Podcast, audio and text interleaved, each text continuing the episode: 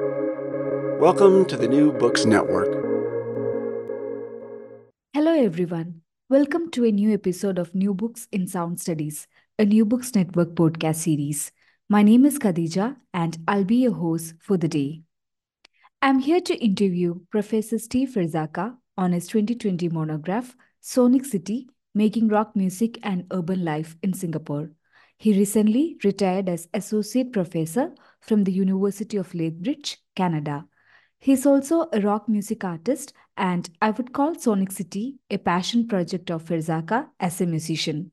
Sonic City is an ethnographic project centered around a community of noisy people who make rock music within the urban life in Singapore. The heart and soul of this community is English language rock and roll music pioneered in Singapore by several members of the 1960s legendary beats and blues band, the Stray Dogs, who continue to engage this community in a sonic way of life. Without further delay, let me welcome Steve Ferzacca on board. Thank you, Steve, for joining me today. Let me start our conversation with a curiosity about the sonic question addressed by the book. In a space like Singapore, almost filled with the sound of silence, can you detail a bit about the sonic experience of the project? Would a work on rock and roll music have manifested if you were not a musician? Uh, that's that's a great question. Well, of course, the uh, a project on rock music in Singapore could continue or uh, uh exist without the mus musician element of it. Um, but of course, the, the musician aspect uh, provided me some entry into this community. As as you know, all communities kind of protect their boundaries and borders in various kinds of ways.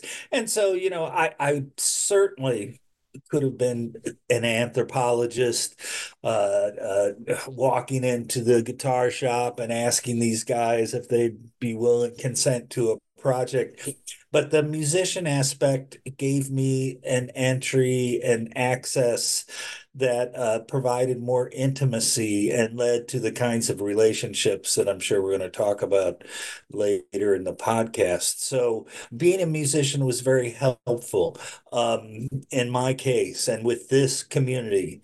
Uh, uh, it's not entirely necessary, but but it's helpful, and that's how this all began. Actually, the sonic experience of it all. I was jet lagged when I arrived to be a, a, senior fellow at the Asia Research Institute. And and so I just looked up online where the guitar shops were because I play guitar. It's been a part of me, you know, since uh, I was a teenager. And and I went down, and this is uh, when I started meeting people in the guitar shops. And the very first time I visited Guitar 77, there was this older guy standing behind the counter with long gray hair um, and there was a guitar uh, hanging on the rack that I wanted to play, and so I asked him if I could play it. He said yes, and and I started to play, and he uh, yelled out to me, "Oh, you're a blues man," and I said, "Well, I don't know, I, I, I don't know if I'd call myself a blues man." And so then he picked up his bass guitar. He's he plays bass guitar. This is Keong. Uh, uh, Lim Keong, who is a major figure in the book, and and we sat down and played an old classic uh, blues song, "Stormy Monday," and and at the end of it, we both looked at each other and said. Uh, you know and I know we could play together. So that that is kind of how this whole sonic experience uh, uh, began and and um, at least within this community. I, I have to admit, uh, later, not not long after that that encounter, a colleague invited me over for dinner, and I was walking to her house, and and I walked past a mosque, and the call for prayer was, of course, turned inward, not allowed to be publicly broadcasted. And, and that's when I began to kind of think about sound in society uh, uh, seriously and, and thought, wow, you know, maybe there's some kind of uh, project or story here, at least a story that that's compelling and interesting to follow. So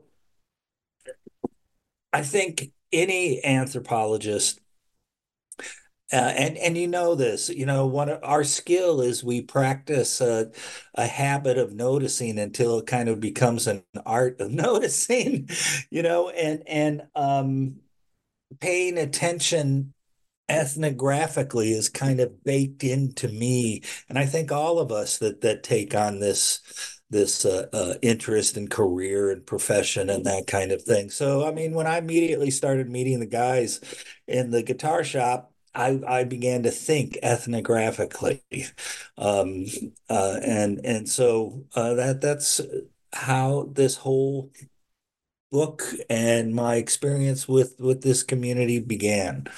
Uh, that's an amazing answer. The methodological core of the project is sonic ethnography, which starts from the basement of Peninsula Shopping Center, a veteran mall that sells musical instruments and spare parts. Through sonic ethnography, you are trying to study the Singaporean popular culture. Please share a bit more about sonic ethnography to our listeners. How is it different from an quote unquote ordinary ethnography? Well, it, it, it's not really. Um, I used and continue to use, you know, kind of old and tried and true ethnographic methods of long-term field work, learning the language, uh, participant observation, interviews. For this project, I didn't do many formal interviews. They were mostly unstructured, uh, uh, kind of emergent conversations.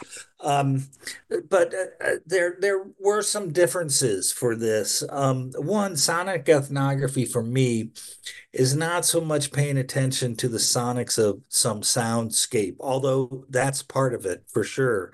Um, but sonic ethnography for me uh, is attention to the social life of sound, to kind of reference uh, Arjun Appadurai and his social life of things, um, and and that's what uh, uh, intrigued me about this this project. And and uh, you know, I I call it a project, and it is a project. And we and um, uh, when I talked with all of the guys about it we discussed it as a project to make sure everyone knew that some analysis was going to come out of this, some writing, and perhaps a book and that kind of thing. Um, what I what uh, happened was I began to take seriously, you know, the notion that sonic participations and the making of sonic knowledge can constitute a way of life and living and and I picked this up from another other ethnomusicologist and and anthropologist working on music uh, and sound. Um, Simon Frith, you know, said once said that um, making music isn't a way of expressing ideas; it's a way of living them, and and that influenced me greatly. Um, Steven Feld, in a similar note, uh, uh, and his work with jazz musicians in Ghana uh, referred to this living with sound as as an acoustemology, um, a way of knowing the world through sound. So th- these ideas that were already circulating uh, uh, in in in a um, you know in, in in publication and that kind of thing and and work on sound uh, it influenced me greatly uh, and so um, my methods were organized around acoustemologies uh, uh, communities who produce a way of knowing the world through sound. And and um, that's kind of how I organize my methodology. Um, again, the methodology for sonic ethnography it draws greatly upon traditional ethnographic methods.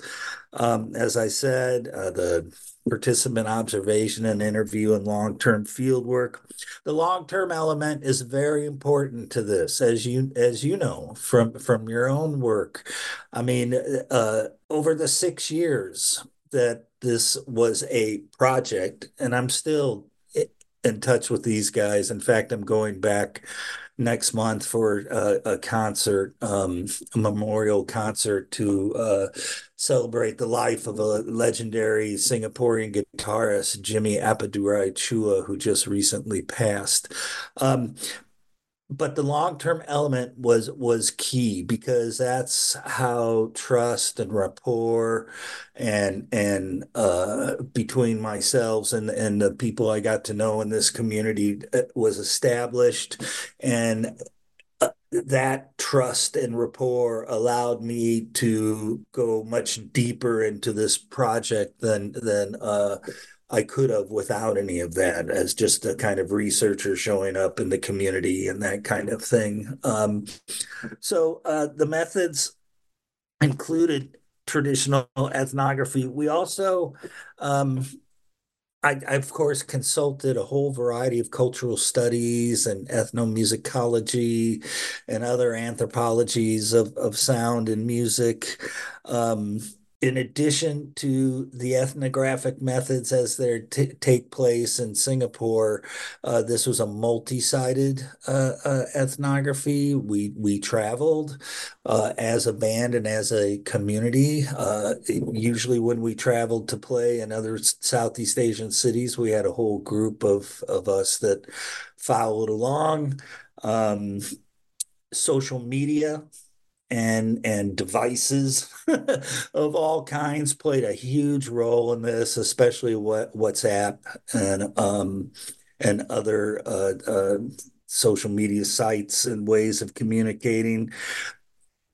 Our uh, recordings uh, uh, of music from the past and our own recordings of ourselves were uh, great sources of, of data for me. Um, and and again uh, uh, was central was a central feature of this community in the first place. Um, I, I had the opportunity to access different kinds of archives. So uh, the National Library has has a, a, um, a collection of oral histories done in the 90s with with some of the major 1960s Singapore musicians. Um, I also met fans uh, uh, and local historians who had, uh, were intensely interested in this period and had huge collections of records and 45s and posters and and all kinds of artifacts um, that were relevant uh, to this community I was working with. Uh, remember, this community was organized for the most part around a group of musicians that that were multi-generational but but the 1960s guys lim keong james tan and the other stray dogs were were a kind of central force, organizing force um, uh, for this entire group. Uh, and so um, being able to kind of peruse someone's collection of records and, and posters and tickets and all kinds of things, magazines, uh, uh, was was really useful. Um, the the other thing we did methodologically that was unusual was we wrote music together. Uh, and and this we decided we were conscious about it. I said, "Look, guys, I'm an anthropologist. I like to tell stories about the everyday. Um, how about we write music about everyday stories uh, as they happen and over the course of this project?" And that's what we did. Um, and so we wrote a number of original compositions that just reflected things that were happening to us. Uh, I I wrote about going in the Kopitiam shop and and uh, uh, having kaya toast and and uh, we called named that song Shokla because uh, the the taste was so shiok and and just being there was so shiok. And I, I, we wrote a composition about when I passed out during a rehearsal. uh, I'm an old guy, you know, so things happen. I, I, passed out and I ended up in the hospital, and and we wrote a tune about that. We wrote a tune about going to Yangon in Myanmar, um, and so on. So uh, that part of the methodology was incredibly useful because it brought us into conversation um, in ways that uh, that are not typical to kind of ethnographic interview, whether it's structured, unstructured, open-ended, or whatever. So, so that that pretty much covers the methods. Uh, I really enjoyed those, those songs, being honest. And uh, the monograph is also the story of a bunch of rock musicians who are sometimes called noisy people, as you put it. It also contributes to the noise question of Singapore as an urban space. Noise is an essential entity when it comes to rock music production. How would you describe this? Uh, sonically, it is highly highly regulated. Um, everyone's living so close together, uh, and sound is a, a, a, force that spreads or has the capacity to spread. Um, and so, therefore, uh, the responses can be many, like listening or shutting the door, you know, and and so um, I guess beginning with that walk to my colleague's house for dinner and noting that the call for prayer was turned inward on in, uh, within the mosque um, that began to you know say to me let's pay attention to sound as you're you know doing your work around here walking around this place. One thing i noticed was um, in HDB flats, uh, they often have a monthly meeting of of members of the community board of the you know HDB flat or whatever, and there would be these whiteboards in which the agenda was laid out for the meeting, and more often than not, I saw a number of these. The the term or uh, the concept of noise pollution appeared over and over and over again, and and so the community would rate different activities that take place in the void deck uh, in terms of no, noise pollution, and of course, weddings especially Malay weddings, uh, funerals, uh, uh, senior events. All of these were rated in terms of, of noise pollution.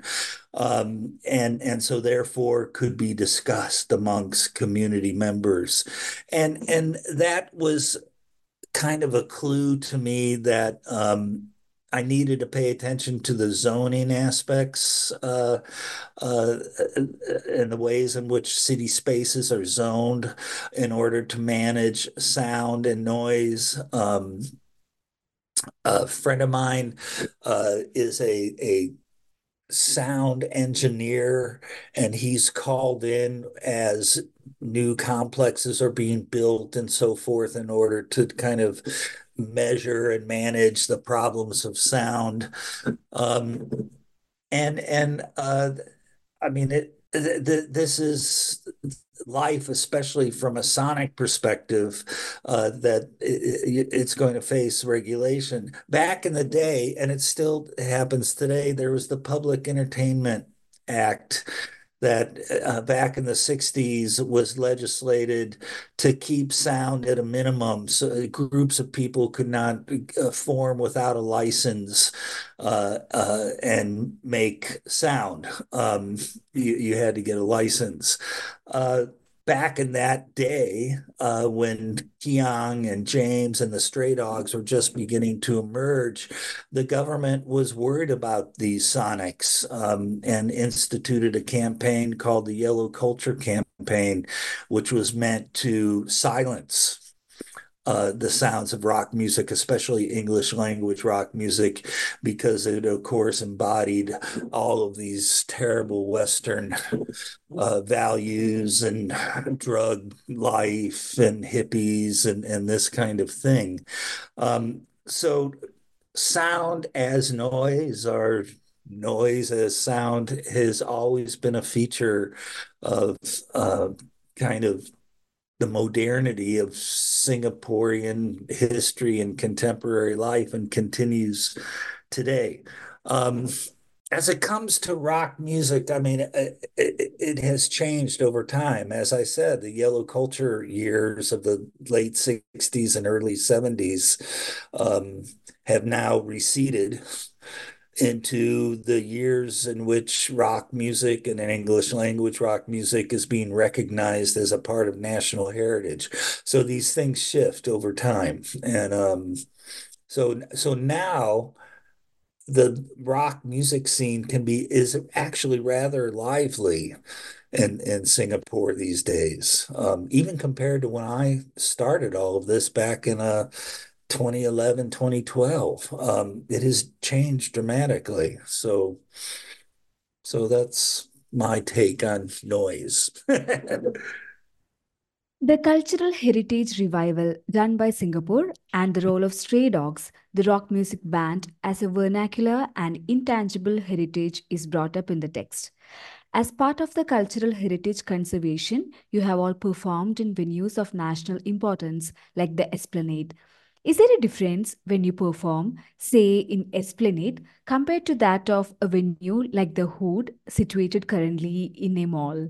Oh my goodness, huge differences. Yes, absolutely huge. But nonetheless, uh, uh, as Lily Kong once wrote, um, that uh, uh these notions of heritage, whether national or, or local, vernacular, converge and diverge in a variety of different ways. So, so even at the Esplanade, the convergence and divergence of different kinds of heritage were present and, and as they are at the hood you know local uh, bar with with live music. This was one of the most interesting aspects of the project to me um, was i got to be a part of and involved in heritage making.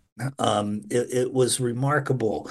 Remember I, I refer to the stray dogs as vernacular heritage, and and in the book, um, remember that the stray dogs are a Katong band. Okay, they're from Katong. Uh, uh, all of the brothers and friends that form the band walk the streets of Katong. they actually wrote a song, Walking the Streets of Katong. Um, and this is a close knit uh, community that transcended racial and ethnic lines. It's a um, mixed kind of community located along Singapore's east coast. Can, this community is considered the traditional home of, of um, the island's Peranakan community, uh, Straits-born Chinese. Um, Katong's uh, colonial era began with a planta- as a plantation area, and then that later was uh, uh, reconstructed as a recreation retreat for rich Chinese businessmen. Um, in the early 20th century, Katong was kind of a wealthy suburb. Where English language education was established with the area's first schools, you know. So with the demise of plantations, the uh, the East attracted kind of Eurasian families, uh, and and encouraged in part by the English language schools, uh, and and as well as the establishment of of churches and and Christianity in the area. Um, even though they spoke in the kind of Creole or patois of Peranakan, they all spoke English as well. Um, and so the cultural history of the kind of urban development of Katong led to a kind of family life that you'll hear in Keong stories and in James stories, in which English was common. Uh, and the community was cosmopolitan in outlook and demeanor, you know, for all of these different reasons. And uh, this is the vernacular heritage that emerges often as this community and especially this generation within the community get together to play music, to hang out, to have dinner, to, you know, uh, whatever event is going on. So that vernacular heritage when we would rehearse uh, would would be central and um, after you know rehearsing our music we'd come out sit around uh, uh, in the common area where the rehearsal studios were and that that katong was everywhere haunting everything that we did. And um, uh, other friends from those days would be there listening to us or waiting to finish rehearsal. So, and then we'd get together and eat food and drink whiskey and all this kind of stuff. And and it was Katong at the very center. Um, and so this is what I refer to and others refer to as kind of vernacular heritage, heritage made from the ground up. Um, whereas national heritage, as we just mentioned, uh, you know its its history didn't always embrace this this sonics and um uh, but had begun to uh, about four or five years after I arrived, and um, kind of the, a rethinking of popular culture and the national history of Singapore was was beginning, and so the playing at the Esplanade was, of course, a huge site of national heritage, which wants to sanitize for the most part uh, the drugs and hippiness and all of these kinds of things from that era. Um, and so we were presented uh, at the Esplanade with two performers who represented those highly sanitized sonic spaces back in the 60s and 70s. Veronica Young, who was uh, uh, um, uh, and uh, Vernon Cornelius, uh, English language uh, Singaporean musicians. That I think Veronica is known as the Connie Francis of Southeast Asia, so that gives you a sense of it. And, and Vernon, I think, was known back then as the Cliff Richard of the Shadows of, of Southeast Asia. So we arrive at the Esplanade, but before we arrive, the Esplanade wanted to see all of our music lyrics. They wanted to see our set list they we had to turn that all in first before we could even begin thinking about performing for uh, that concert. The guy that the producer of the concert was certainly a bit aware and a bit afraid of that he might lose control of us. and so he's he was not checking in on Veronica and he was not checking in on Vernon in the way that he was checking in on us. He was afraid we were back in the dressing room drinking, um, maybe even smoking um, cigarettes and and uh, you know that kind of thing. He was worried that we wouldn't be able to perform our set professionally and within the time frame that that we were given. He he so all of these things related to kind of the vernacular of rock music and and uh, uh and this and these particular guys the stray dogs known to be kind of an alternative in the music scene that appeared in the dressing room. Um, and and uh, when we took the stage a couple colleagues of mine from NUS were out in the audience, and and uh, some Singaporeans turned to them and and as we started to play, said to them, uh, "These guys were these guys were the alternative back then." And and so you know it, it, it that kind of convergence of different heritages, um, local and and national. Uh, were very common uh, in across different performance venues, whether it was the hood, where it would be deeply deeply embedded in local vernacular heritage and and of rock music, katong, or or any other kind of um, aspect of that milieu. Uh, whereas you know at the Esplanade, um, we kind of had to clean it up a little bit. Uh, but we surprised the heck out of of the producer. We uh, did the set within the allotted time, almost exactly, and it, and it went very well. And the audience just responded uh, with enthusiasm. So. Um, and so much so that when Vernon came out after us, he started commenting on our band and our performance and on the stray dogs. I'm the one who invited the stray dogs up to Orchard Road. I'm, you know, this kind of thing. They never would have got a chance to play the Golden Venus if it hadn't been for me. Uh, so, you know, this it was these convergences and divergences that I found fascinating. So, your experiences of engaging with the sounds of a Javanese kampong or village helped in bringing deep sound as a conceptual category to study sounds. Deep sounds act as a metaphor for the cosmopolitan life in Singapore, entangled in its urbanities. How does deep sound reflect the urban life in Singapore? Okay, well, Yeah, I, I, worked on that idea, uh, as you say, um, uh, when I was living in a kampong, an urban neighborhood in the city of Yogyakarta on the island of Java. Um, and how that began was was I, I was trying a neighbor and some of the men from the neighborhood started some uh, keroncong rehearsals. Keroncong is a, a, guitar string music that was brought to Southeast Asia uh, by the Portuguese uh, and closely resembles the Portuguese fado music. Um, and and of the sudden appearance of these music rehearsals uh, and and what to make of them in the context of kampong social relations. So I began thinking about sound kind of then. And one uh, uh, day, one, one of the things that is required of all kampong residents is to keep their, their places clean.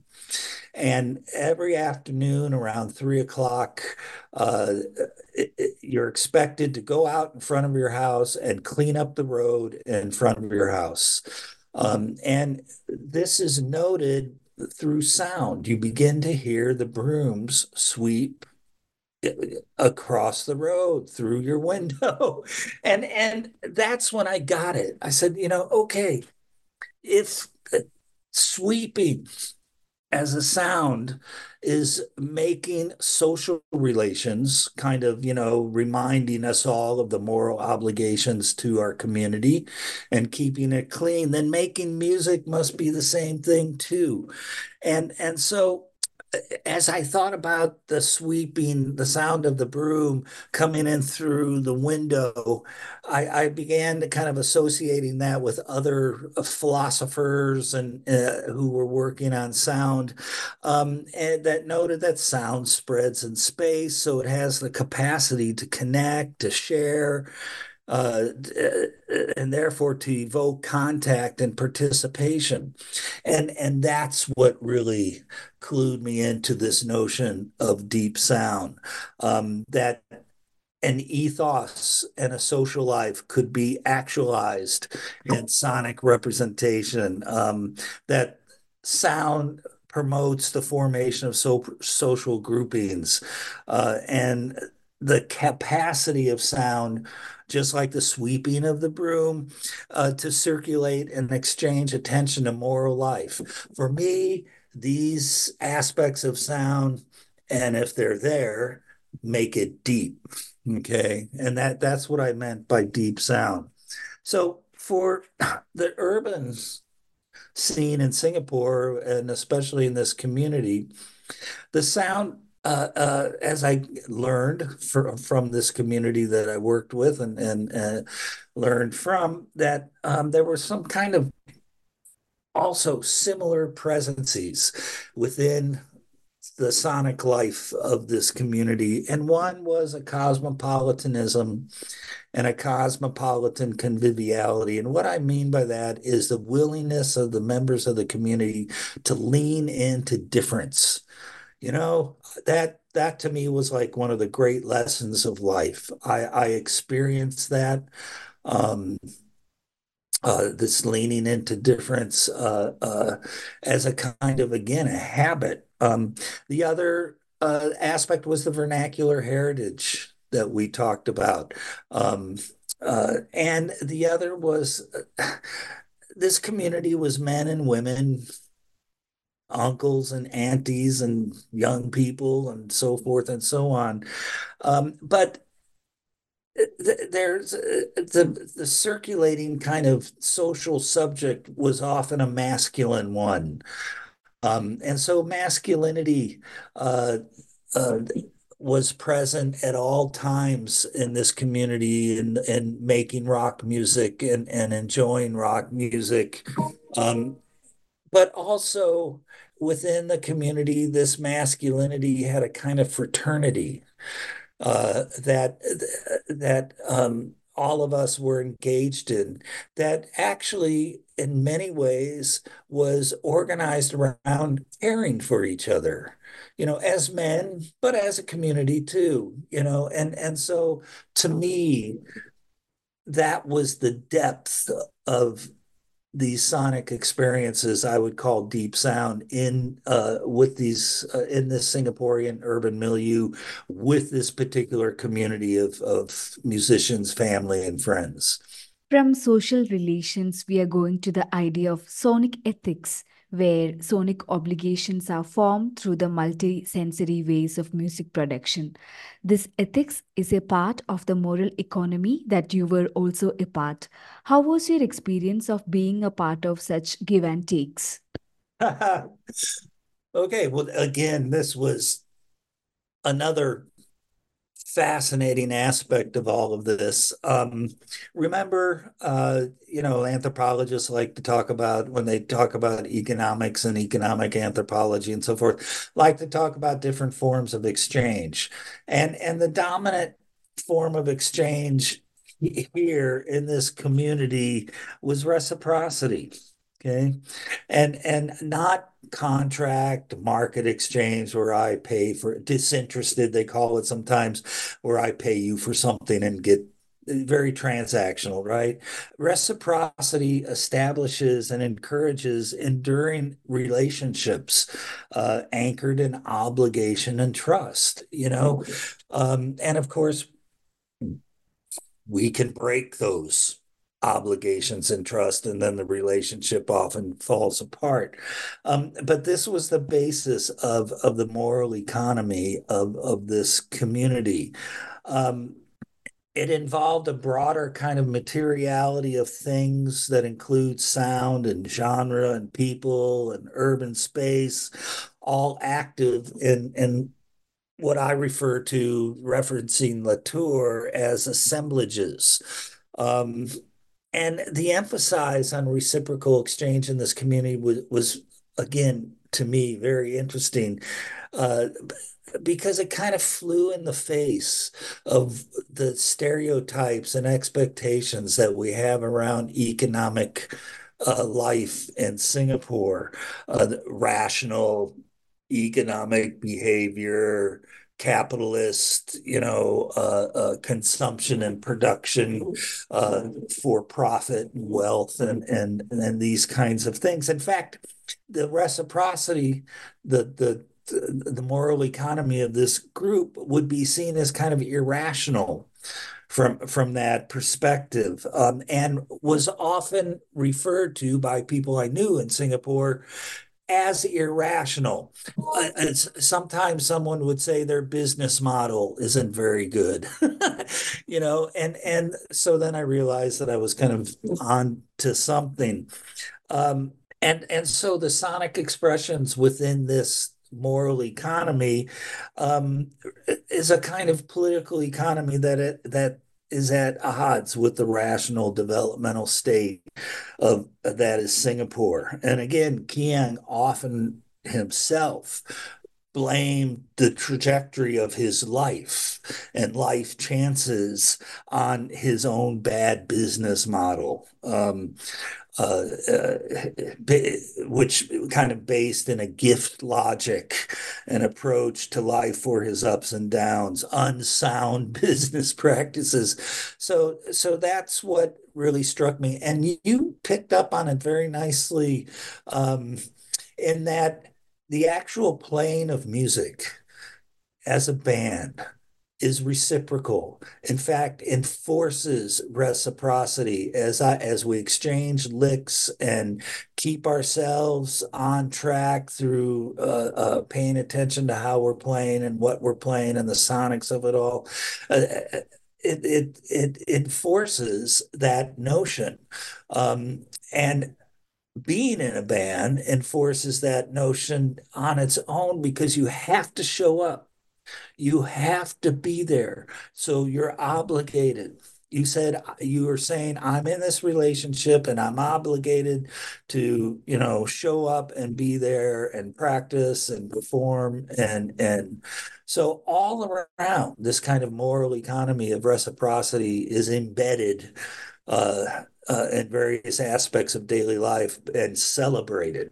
Um, so my experience in the give and take I mean, it took a while. I had to figure out what it was I could give and take. And that's one of the beauties of ethnography, right? Uh, you know, the long termness, we get to figure that stuff out.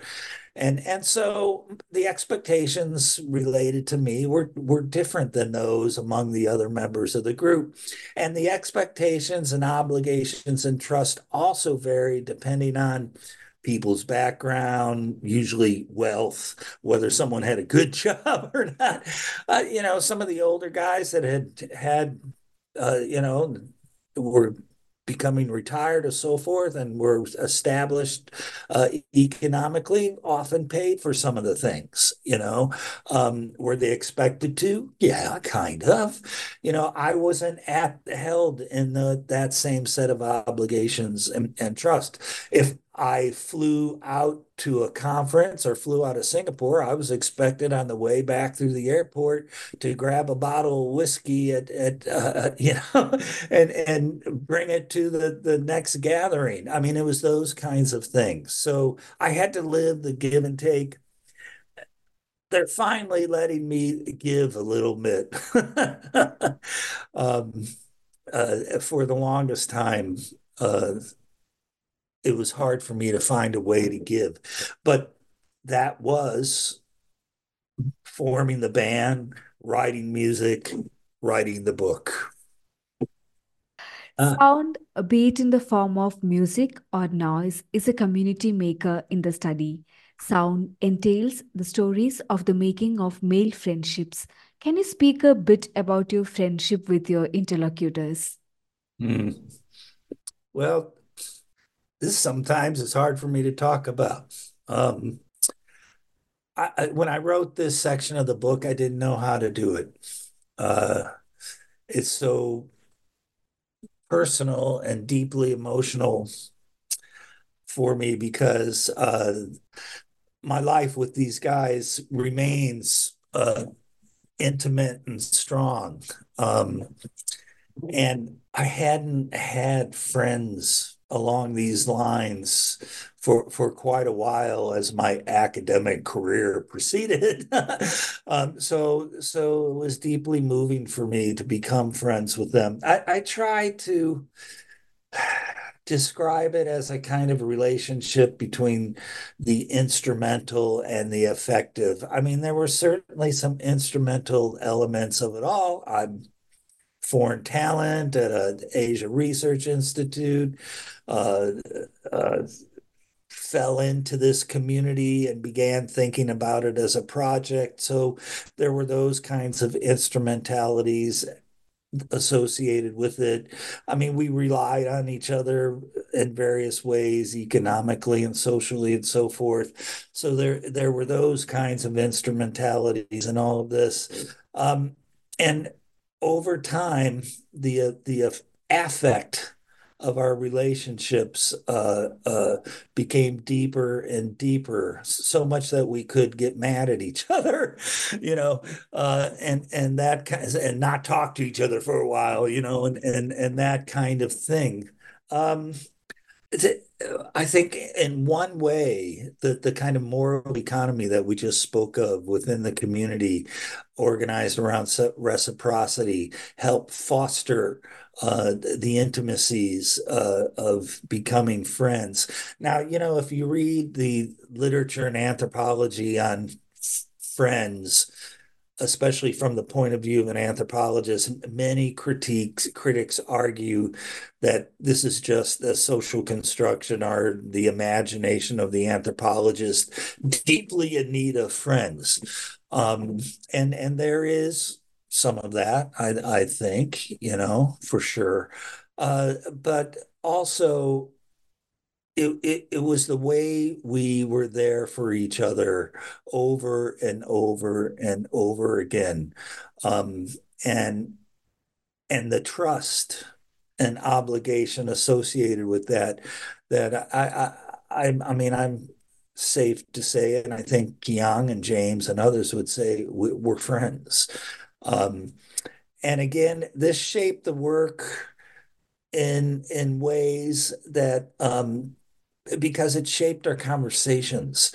It, it, it shaped our activities um, uh, a little differently than uh, I had done research previously on diabetes. I'm a medical anthropologist, uh, uh basically, and then I did this project on on rock music in Singapore, and and I did not have that de degree of of um, you know intimacy with with the uh, guys I was working with in the VA clinic in in uh, the United States who uh, were managing their diabetes are the hospitals and the clinics I worked in in Indonesia with doctors and and uh, sufferers of diabetes who were trying to manage their disease. This was totally different.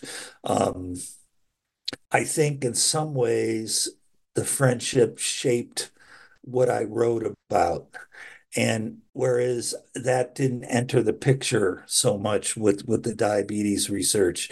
And I'll say this one of the ways that the friendship shaped what I wrote about was I didn't write about some things, you know, um, that I thought would be inappropriate since we were not using pseudonyms, we were not disguising the places.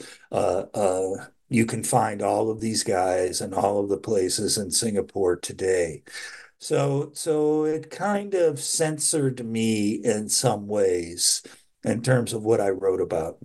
The book also contributes to the discourse of Indo Asian connections through the sonic circuits formed as part of performances in Asian urban centers like Ho Chi Minh City or Malacca, what would you like to talk about these Indo Asian experiences that you had as a musician and ethnographer? Boys trips. That's what we that's what they're called. Boys trips. So again, that masculinity, fraternal care, that kind of stuff is is all circulating uh, in in as we traveled. Malacca and and uh, KL was in there at one point, and and Ho Chi Minh City a couple of times. Um, and as boys' trips, the travel kind of heightened that those ideas around masculinity and fraternal care. As you see in the book, if you uh, I use a lot of WhatsApp uh, communication as we're traveling around Ho Chi Minh City and so forth, and and it's all about caring for each other the other aspect of uh, of it is that the, two things have really surprised me. One was uh, I got an interesting perspective on Singaporean notions of urban modernity. um, every place we traveled was not quite as modern as Singapore, or it was the way Singapore was in the past. you know, so so th- I found that fascinating, uh, especially when we were in Myanmar. Um, this was a common theme, but Ho Chi Minh City too. The other uh, uh, so it, it was a kind of curious insight on um, Singaporeans' feelings about where they are at in terms of development modernity. The the other aspect that that was interesting was, and you can see this in the WhatsApp communications, is that these the activities that we were involved in besides performing shows replicated what uh, uh, I had read about as uh, R and R activities that American military and British military became involved in during the American uh, war in Vietnam.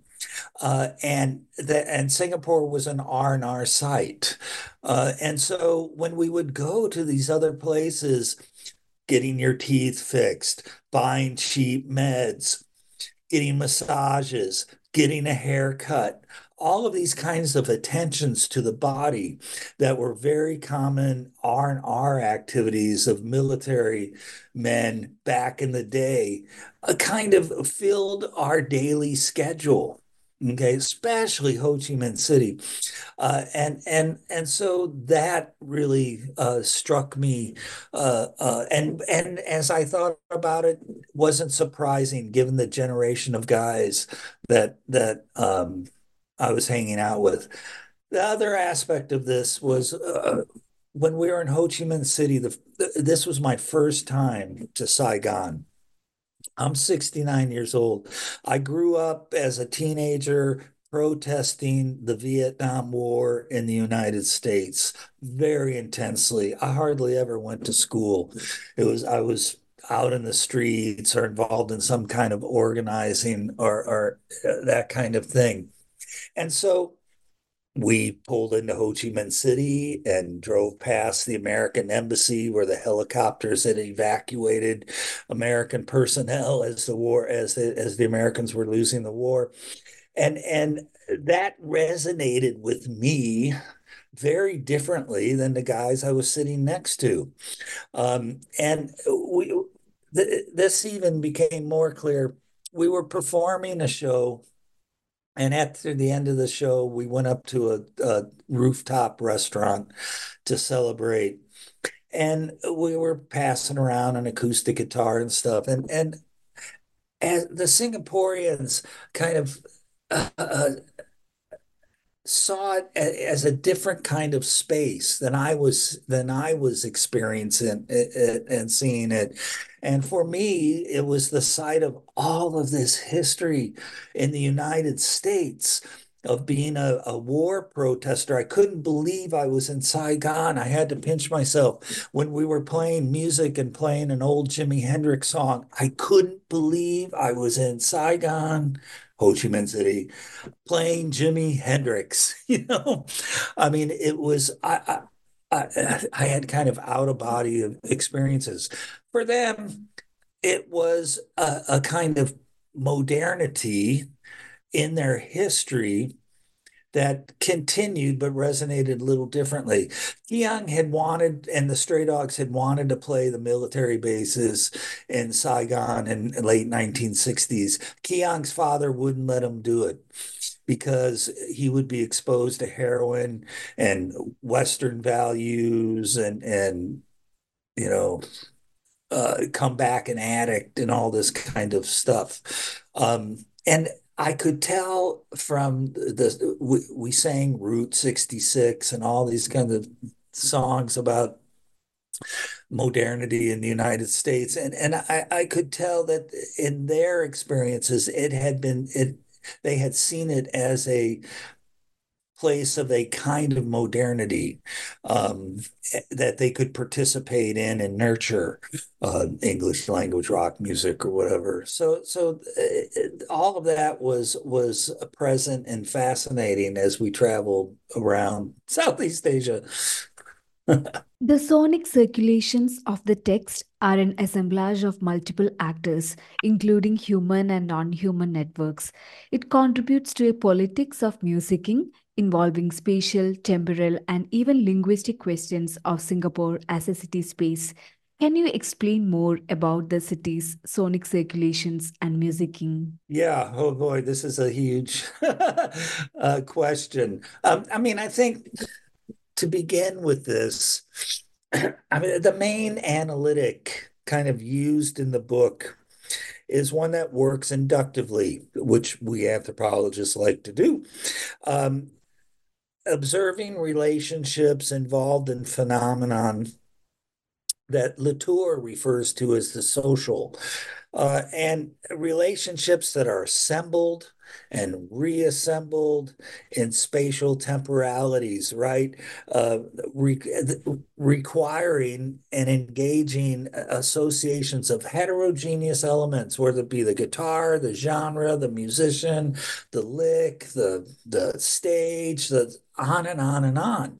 Um, and and so this is where I was going with that kind of uh, association of heterogeneous elements of human and non-human mediators and intermediaries that for me and drawing upon Latour forms the social. So so that was always present in this book. Um, I also, similar to Aihwa Ong, uh, considered the city as a milieu, as a field of, of kind of intervention again and assemblage in which individuals and populations and groups and uh, uh, put into conjunction again as an assemblage uh, different elements and events and associations and images and activities as a way of being in the world. I think Aihwa Ong refers to it as worlding. Um, so from that perspective, and this may be one of the weaknesses of the book, that it appears that I ignore any kind of racial or ethnic social relations. Uh, uh, and in fact, I don't, our gender, I don't seem to discuss those in terms of power relationships and and discourse and, and that kind of thing because I am interested in working inductively and observing relationships involved in phenomenon. Now, Latour kind of argues for this because he's arguing against the application of kind of deductive reasoning, coming in with a, a model that um, then we see the participations involved in that model. And for Singapore, of course, it's either the Chinese, Malay, Indian, other model of, of racial and ethnic relations. Um, and, and, and gender, um, oftentimes from the perspective of, of kind of Chinese Singaporeans. Um, and so I allowed that to emerge in the book, but don't identify it or focus on it. And so people were who read the book, some were upset with that because they didn't they thought I was ignoring power and that kind of thing. But that's not what I was interested in. Uh, um, I was interested in how that manifested within this group, and and it manifested as cosmopolitan conviviality. You know, it's not that there weren't tensions um, uh, among different uh, uh, people of ethnic backgrounds. Um, when you would rehearse in the studio, uh, there was us, and there were Malay bands, and and doing kind of different kinds of music, and and that kind of thing. Um, but we would all end up in the common area afterwards. And if we were drinking and the Malay guys weren't, well, so what? You know, I mean, and we would talk music and the how terrible the rehearsal space was or whatever, that kind of thing. Um, so that was played down. And and the woman uh, who accepted my book for publication for NUS described it to me as a friendly book and and I think that is an apt description and and what I was going for. Although I, I certainly agree that I could have explored uh, you know, some of the the social relationships in, in terms of power dynamics a little more so. I mean, I, it's clear that I was kind of enamored with the egalitarianism of, of the community and the group and and uh, that's what I experienced over the six years with these guys and so that's what I wanted to come forth in my analysis. Going to our last question. The cosmopolitanism in the project is an embodiment of the sonic history of Singapore. You bring in sonic res- resonance as a way of understanding the modernity question enmeshed with the city's cosmopolitan nature. Can you briefly discuss on this aspect of your work? Yeah, I mean, this is um remember I, I there are multiple modernities going on here, right?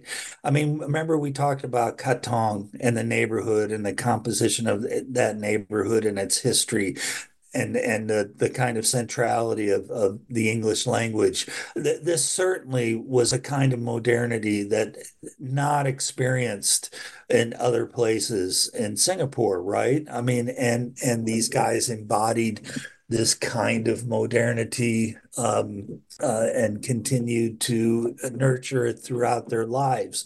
Uh, there are other modernities uh, in in Singapore experienced in different ways by different groups of people. Um, so, in some ways, the the kind of history, uh, uh the, Keong's history, James' history, all the other guys that came from this neighborhood uh, shaped my uh, emphasis on cosmopolitanism.